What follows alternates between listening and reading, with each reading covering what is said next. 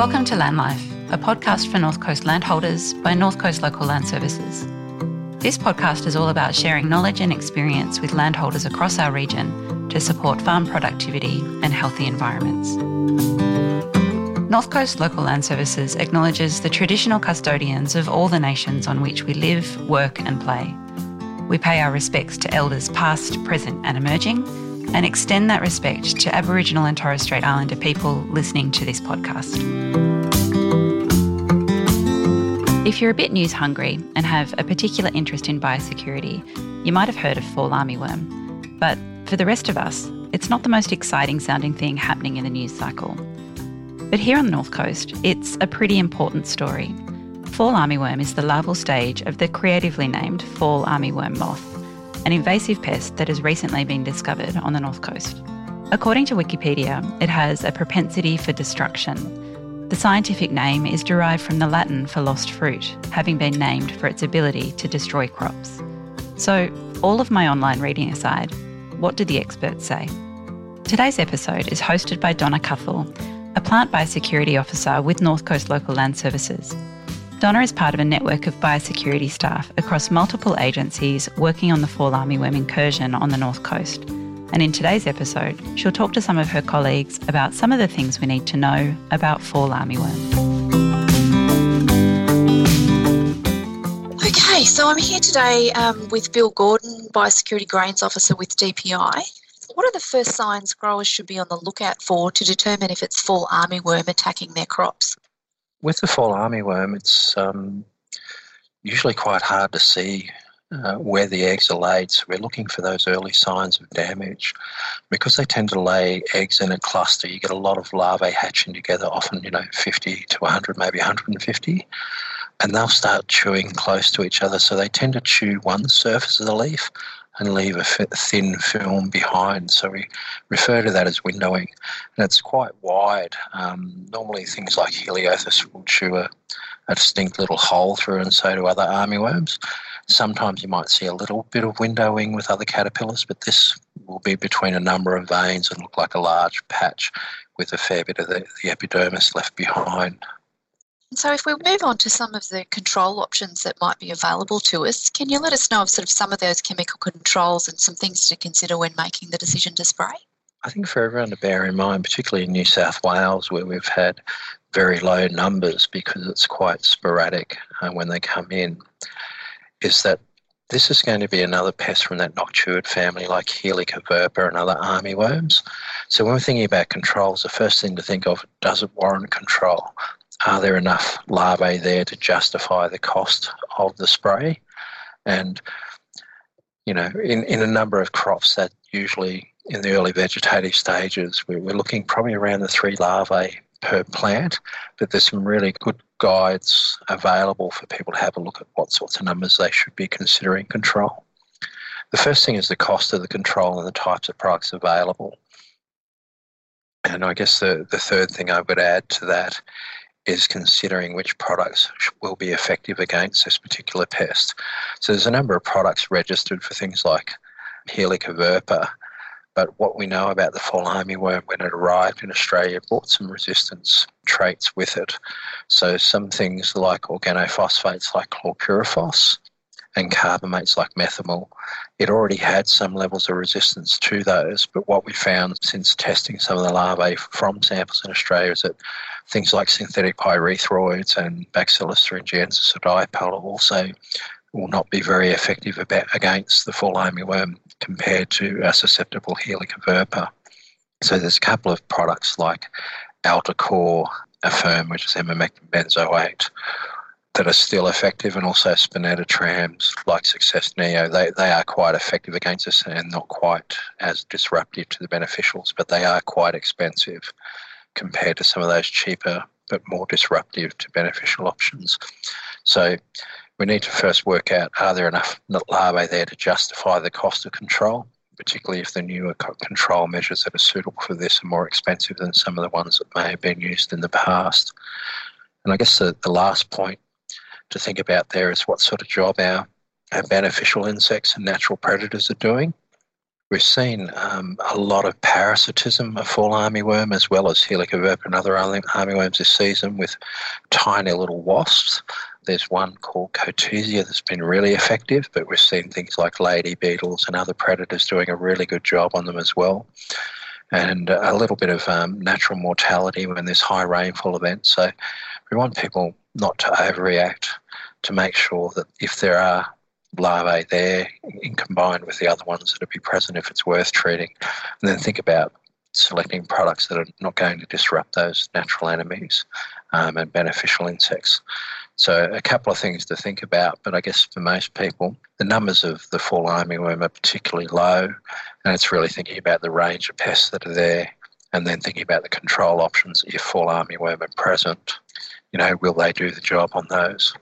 Thanks very much, Bill. So I, um, in addition to that, what are some of the key um, things you would look for in IDing a larva? Yeah, when they're very small, it's quite tricky. Um, they're very pale green with a dark head, but they don't have obvious markings till they get to about the third instar, sort of 12, 14 millimetres long. And by that stage, they start having some obvious things or signs that you can see. If you start looking from the head first, there's like an upside down V between the eyes of a pale white marking, and that joins onto a segment just behind the head, so it actually looks more like a Y. Um, and I think the segment behind the head is a similar colour and texture to the head itself, whereas in Helicoverpa, that looks more like the body, I think. Um, the other thing I'd say about the, the head end is that quite often that segment behind the head it has three pale lines. There's a big one in the centre that joins to that V, forming the Y, and then two others, and they tend to follow down the body as pale lines. The other thing to look for is at the bum end of this thing. So on the second last segment, there's um, some black dots along the body, but they're arranged in a really neat square on that second last segment. And then along the body, they're more in a trapezoid shape, so at a bit of an angle with two dots on either segment. So the Y on the head and the square of black dots on the backside are probably the key things. Um, when they get bigger, and when they're small, it's more relying on looking at the damage to, to think about what they would um, possibly be. And what we'd encourage people to do when they're small is to take a sample, some samples of the leaves from the paddock and keep the larvae on them and just rear them for a couple of days in like a takeaway food container in a warm spot because if you can't see those characteristics immediately, within a few days, sometimes they'll become much more obvious and that will help with the identification. Or if you need to take a photo to send into the biosecurity email, which is biosecurity at dpi.newsouthwales.gov.au. So if you took a photograph and you need some help with identification, you can send it into that email address.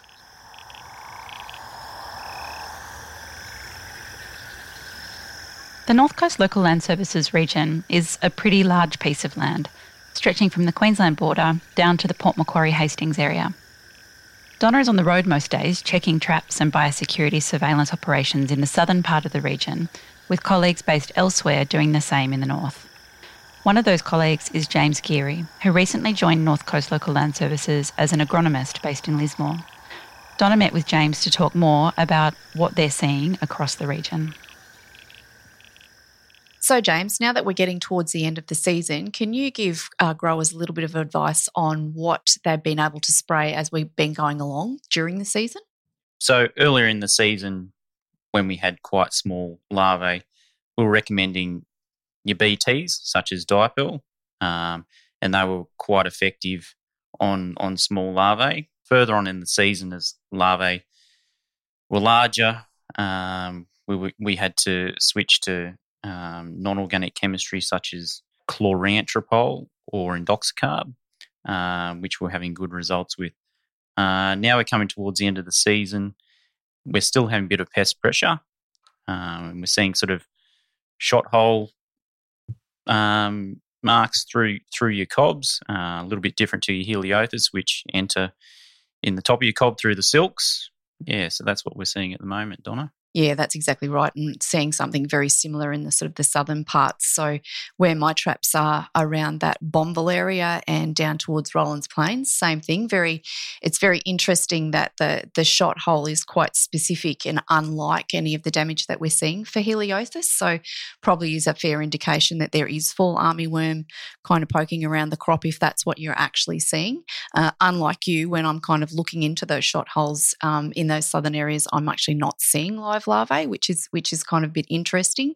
So look, there's a thousand reasons that could be the the case, but possibly the amount of rain that we've had sort of over Christmas. Um, the information that's coming back is that um, if the larvae were actually still sitting in the whorl at that part of at that time, then they they're very easily drowned. So um, I know that there's in talking to the guys in Queensland, there's still a quite a bit of pest pressure coming from up there. So given that we haven't sort of had a season of just sort of you know with no persistent rain or any of that sort of stuff, I guess it's going to be really interesting for us moving forward to the next plantings as to what that pest pressure actually sort of looks like, I guess. What do you think about that? I've got some soybean crops uh, adjacent to corn that's had fall armyworm. At this stage in time, uh, we're, we're not seeing fall armyworm in soybeans. Um, the only thing I've detected them in in the Tweed is corn, and nothing else at this stage. So it'd be interesting to see once these corn crops finish up what crops they start to affect. Um, so, if anybody does happen to have um, photos that they're needing to identify of larvae, they can um, send those through to a dedicated uh, email address, which is fall armyworm, all one word, at dpi.nsw.gov.au.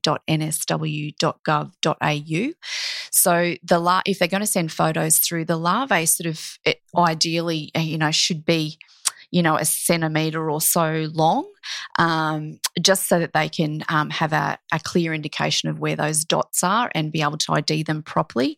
Anything younger than that, if people can actually just grow them out for a few days until we can actually get um, a good photo and send that through. Uh, and that should happen sort of generally fairly quickly, the, as in the, getting the IDs back. Otherwise, um, they could just give myself a call or, or, give you, James, a call as well. Is that okay with you? Yeah, yeah, for sure. Um, but yeah, some of your your indications that they are a, a fall armyworm. So normally they're light green to brown in colour with white lengthways lines. They usually develop dark spots with spines as they mature. So they've got a distinctive pattern of four spots on the second to last body segment and an inverted Y shape pattern on their head. It's good to grow them out if you're not sure, or contact us. And I guess on the upside for for the growers that I've got sort of in those southern regions from Grafton down, the crops that are just about to be harvested, the fall armyworm hasn't had a major impact uh, sort of on yield. And I was talking to one of the growers uh, a few days ago, and he's he actually said that a hailstorm that we'd had sort of three weeks ago actually had done more damage than the um, than fall armyworm had. So that sort of is um, heartening, I guess, moving forward well, I guess suppose we're not actually going to know sort of until till next season, and so what that pest pressure is from Queensland and whether or not it pushes down south. But yeah, are you sort of seeing a similar thing with your growers as far as yield and, and impact goes? Yes, yield doesn't look to be impacted too much at this stage, but a lot of crops are yet to come off. But a lot of our growers too have controlled early on in the season, so I think that's key. If you if you control the larvae early on in the season, you shouldn't have too many problems. I guess if anybody has any queries or questions, um, they can feel free to contact your um, local LLS office.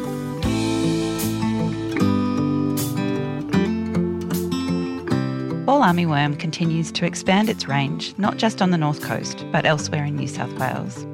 If you think you've identified fall armyworm, call the Plant Pest Hotline on 1800 084 881 or email fallarmyworm at dpi.newsouthwales.gov.au. You can also get more information from the local Land Services website.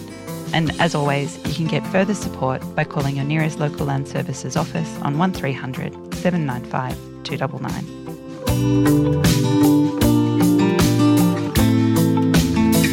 This podcast is jointly funded through North Coast Local Land Services and the Australian Government's National Landcare Program.